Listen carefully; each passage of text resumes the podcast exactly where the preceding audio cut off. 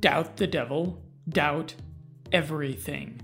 The truth about disinformation.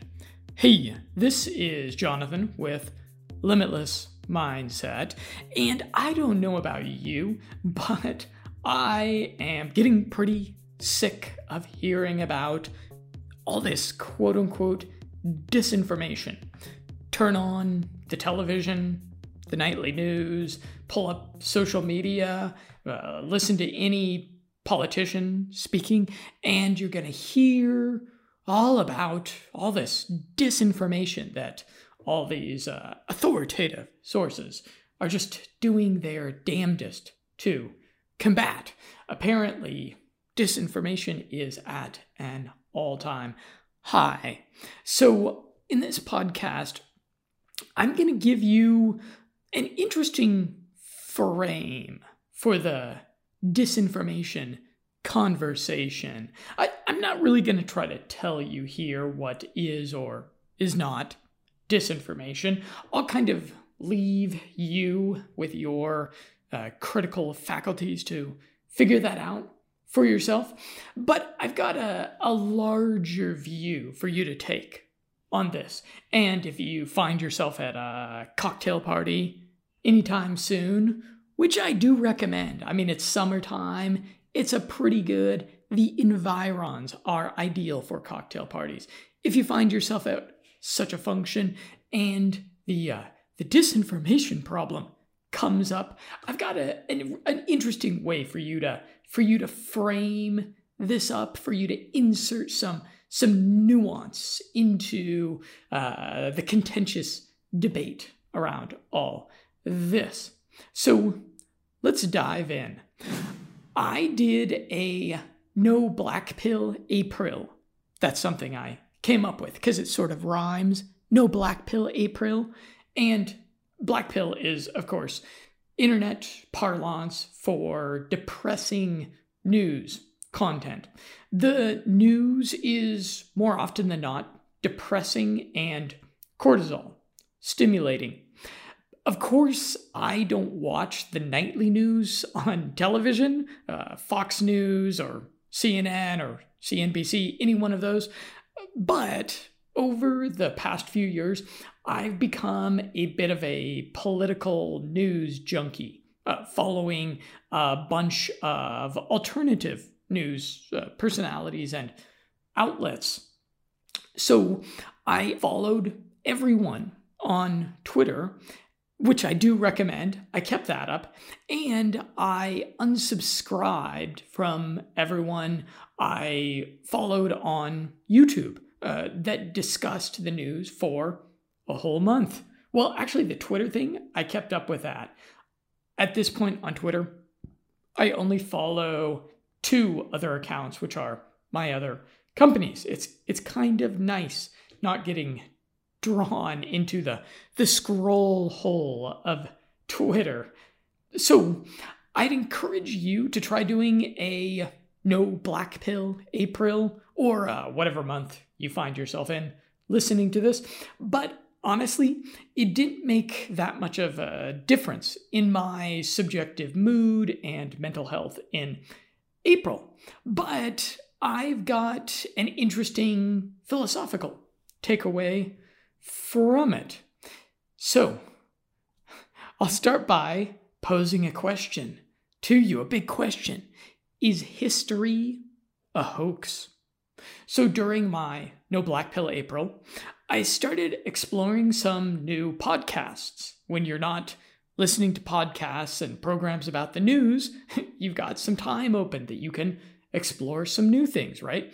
And I stumbled upon this unnerving higher side chats podcast interview with this kind of smart seeming guy who had a conspiracy theory about how history was a hoax, like all of history was a hoax.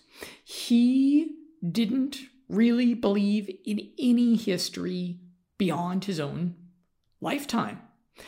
So we all know that history is mostly speculation layered upon speculation, based upon a few hard, verifiable facts, with also a lot of propaganda baked in because we don't have time machines.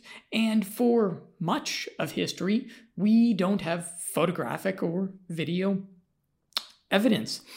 I think of Graham Hancock, and he wrote two excellent alternative history books that I really enjoyed. I reviewed those. I did really thorough book reviews of those two books.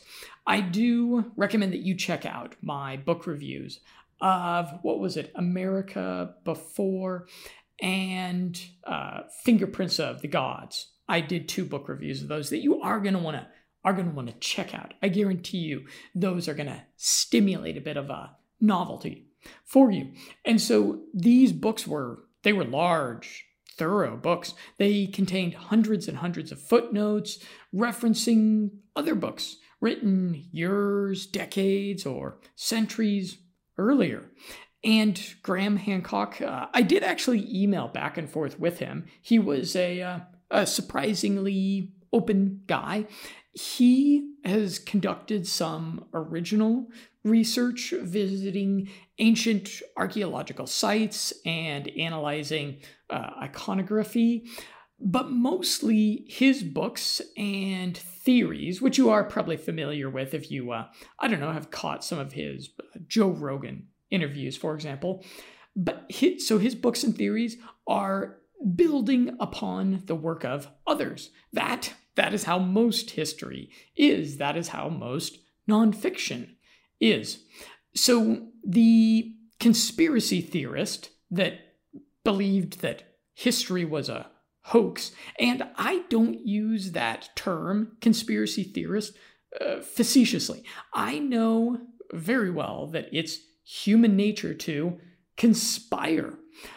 So he contended that he looked for source, foundational documents, or evidence proving the commonly accepted narratives of history uh, ancient Greece, Rome, Egypt, etc. And he found nothing.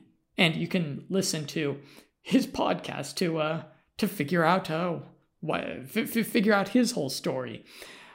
And that's just hard to hard for me to believe. I don't buy the history as a hoax thing because where I live in Europe, I walk by Roman ruins almost every day.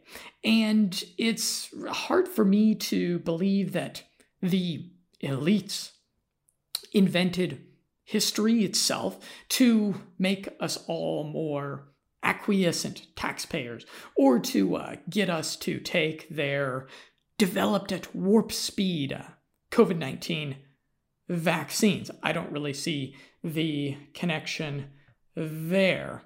And I do include in the article for this podcast a video that I actually filmed there at the Roman ruins here where I live in southeastern Europe. Maybe you want to go and check that out. But I can kind of understand where this guy is coming from. On the internet, you'll encounter an increasing number of extreme skeptics who see everything as a hoax or conspiracy that they can't verify from personal experience. Have you never been to Australia? Well, Australia must be a hoax. Have you never been to space? Then the world must be flat.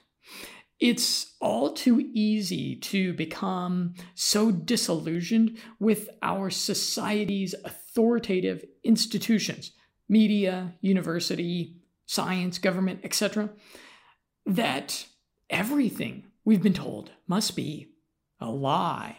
This is, uh, that's something that it seems like a lot of people are succumbing to nowadays. The other night, I was talking to my wife about how there used to be a world where reputation and integrity mattered. Now, nearly every monolithic institution is regarded by the public as problematic at best and hopelessly corrupt at worst. Okay, for example, universities. Everyone knows that they are, or almost everyone, I think, knows that they are hopelessly corrupted by cultural Marxism and the statist paradigm. Every US president that I can remember in my lifetime, and I'm 36 years old, every US president was mired in scandal and controversy. The first US president I remember was Bill Clinton. And I remember sitting in grade school watching endless news coverage of his sordid affair there in the Oval Office with Monica Lewinsky. Speaking of public school, public education is a sad joke. Young people spend 12 years sitting at desks in rows, being educated ostensibly, and they are barely qualified upon graduation to make $8 an hour. Bad science is an insidious problem. I've done some videos, some deep dive articles, some podcasts, some book reviews on the topic of bad science, and it really is a problem. Bad incentives increasingly drive researchers to falsify data, and hysterical moralism demands strict dogmatic adherence to ideology in the institutions of science. The design of human clinical trials must be closely scrutinized because so many studies cut corners to produce the desired result. Politicians and government seem hopelessly corrupt everywhere. I mean, I think maybe with the exception of, uh, of, of Switzerland and Uruguay, or Uruguay, to uh, pronounce it a bit more like an Uruguayan. Uh, with the exception of maybe those two countries, uh, yeah, government and politics seem hopelessly corrupt everywhere. Wherever you're listening in to this podcast in the world, you can probably write me a quick comment and say, Yeah, Jonathan, our politicians are, are awful here. Uh, politicians around the world uh, regarded as virtue signaling traitors in slick suits, just uh, criminals that are above the law. The Catholic Church used to be and it's it's it's kind of hard to re, to to imagine this but the catholic church used to be a respected moral compass of society. But now it's just the butt of endless bad jokes. Let's talk about the police. Um, the police used to be really respected. Being a police officer used to be a that used to be a respectable job, right? And now, um, uh, at least talking about America, where I'm from, uh, police are regarded as corrupt and perhaps uh, racist thugs who abuse their power.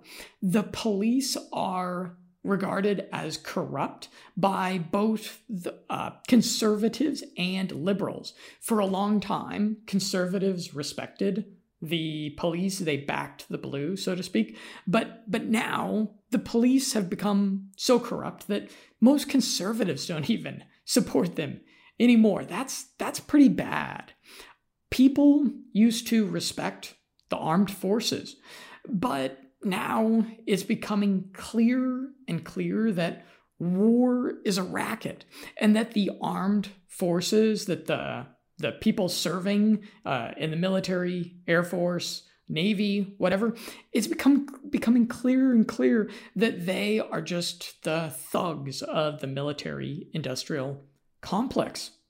The mainstream media and the nightly news are seemingly just a Pravda esque ministry of disinformation.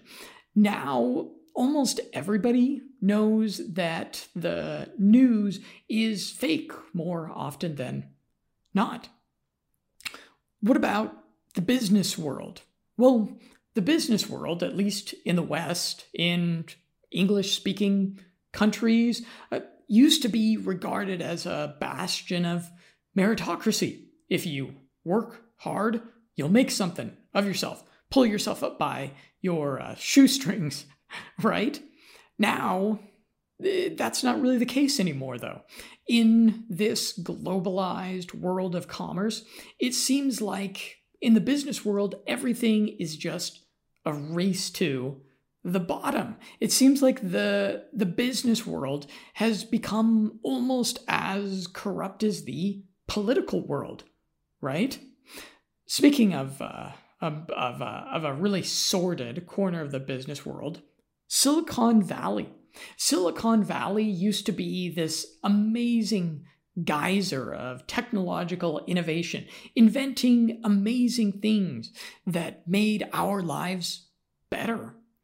But now, big tech, as it's called, is recognized as one of the most subversive forces undermining civilization relentlessly with their addictive distraction technology, uh, their disregard for free speech, their surveillance capitalism, and their monopolistic practices.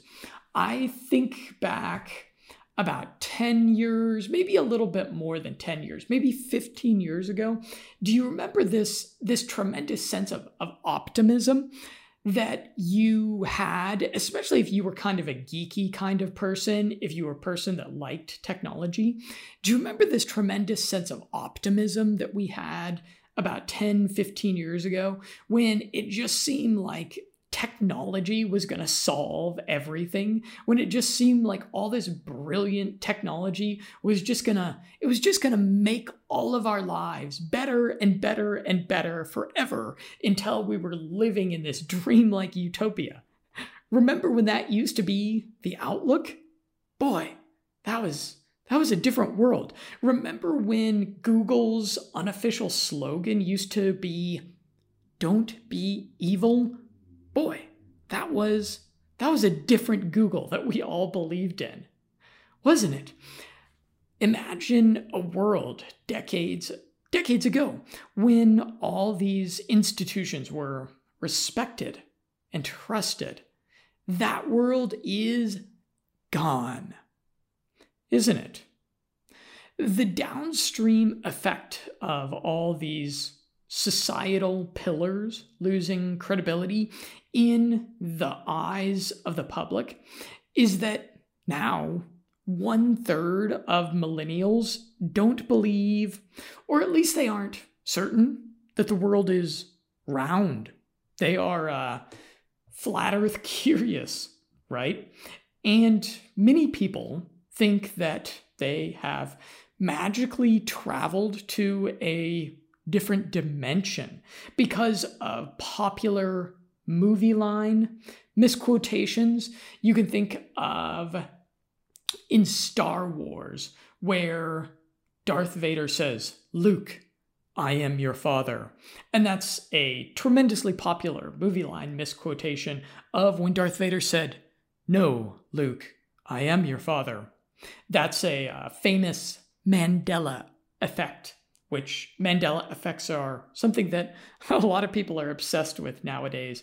I made a uh, I made a documentary actually exposing this and explaining uh, explaining it in a rational way. I do recommend that you check that out. I'll make sure to have that linked in the article below wherever you're listening to this podcast. So a disturbingly large portion of society now just don't believe anything that they don't see with their own eyes. That's something, isn't it?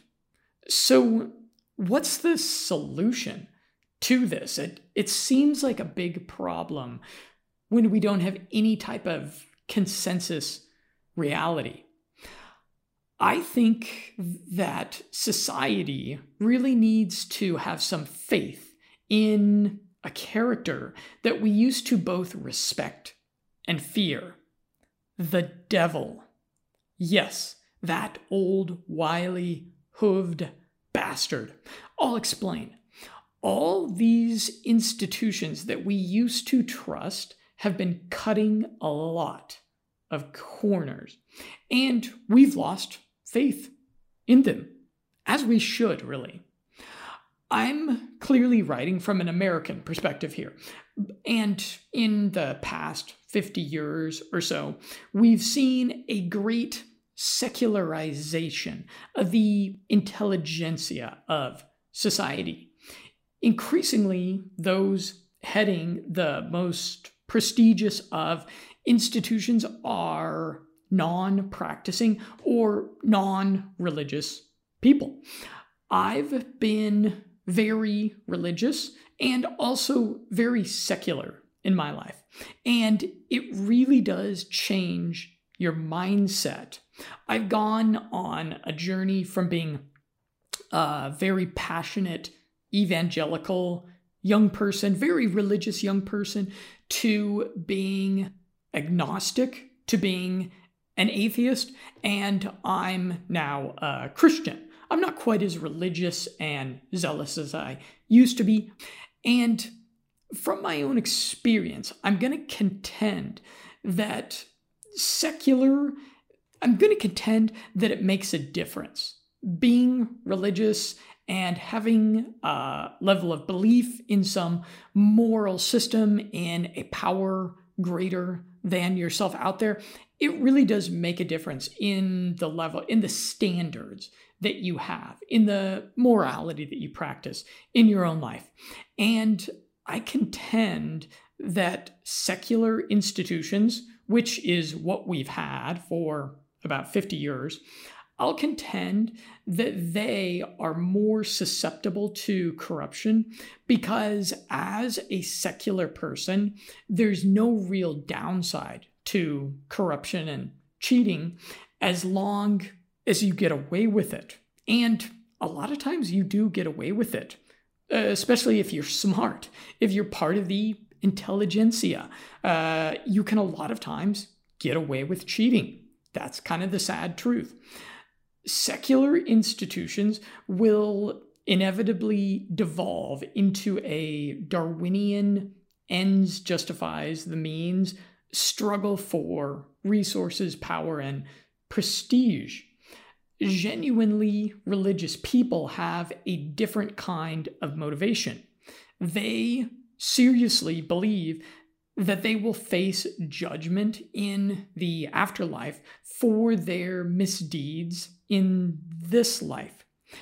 Sure, there's plenty of religious people who have done bad things, but if you've known as many religious people as I have, and an equal amount of secular people, you know that there is a big difference in trustworthiness between, between religious and secular people.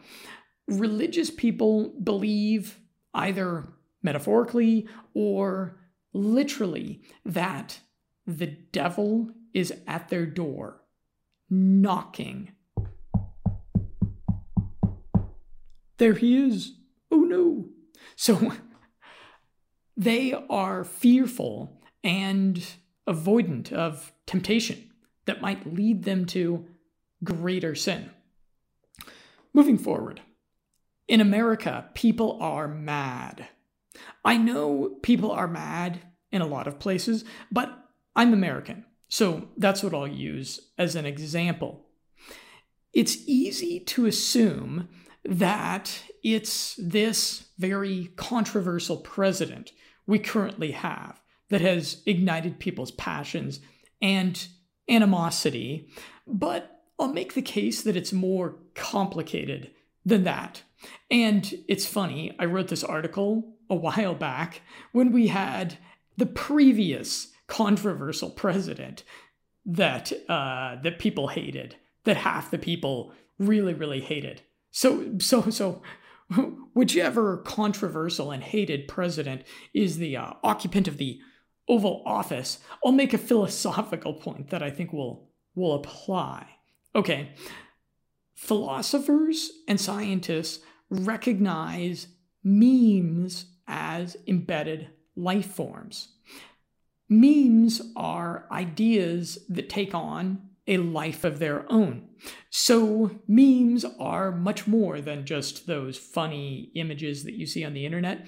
Memes are things like socialism, atheism, capitalism, liberalism, Islam, Christianity, nationalism, globalism. You get the idea. Ideas that take on a life of their own.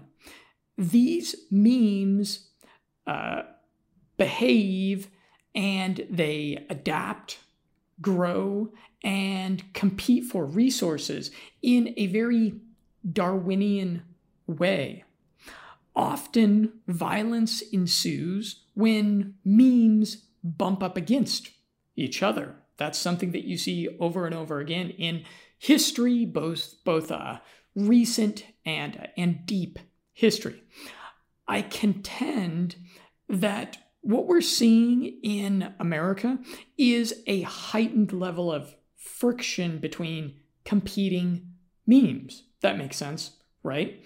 In this Darwinian environment of competition, it becomes so much easier to hate the other, to hate the white man for predatory capitalism or uh, the, the history of colonialism, to hate the Jew for the degenerate Hollywood culture they project around the world, to hate the black man for making cities unsafe, to hate liberals for their political correctness, or to hate women for the short sighted, hedonistic decisions they make that have resulted in an asymmetrical sexual marketplace. There was a podcast I was listening to recently, I think it was the Bret Weinstein Fellow, and he was being interviewed by uh, Lex Fridman. And in the podcast, they were referencing some study that was done with social media, and they figured out that the way to have the, that the most viral type of tweet, the most viral type of political tweet was when you were identifying a problem and then blaming a identity group for that particular problem saying it's their fault. So if i wanted to come up with a really a really viral tweet because i'm always i'm always disappointed in the virality of my tweets. I'll come up with like some really clever tweets and then uh, and then then they get like two retweets you know? It's pretty pretty disappointing. But if i wanted to i suppose be a more effective tweeter i would say don't you hate it when mosquitoes bite your ankles during the summertime and you and your and your ankles are just itching well you know this is really the fault of those damn eskimos if it wasn't for those Eskimos, then we wouldn't have this issue with these mosquitoes biting our ankles during the summertime. Actually, I think that's that's too long of a tweet to uh, to fit. That would probably exceed the uh, the character limit, but you you get the idea. Unfortunately, the uh, social media just connects to our uh, our in-group out-group evolutionary psychology in a in a scary scary way and here is where the devil is needed.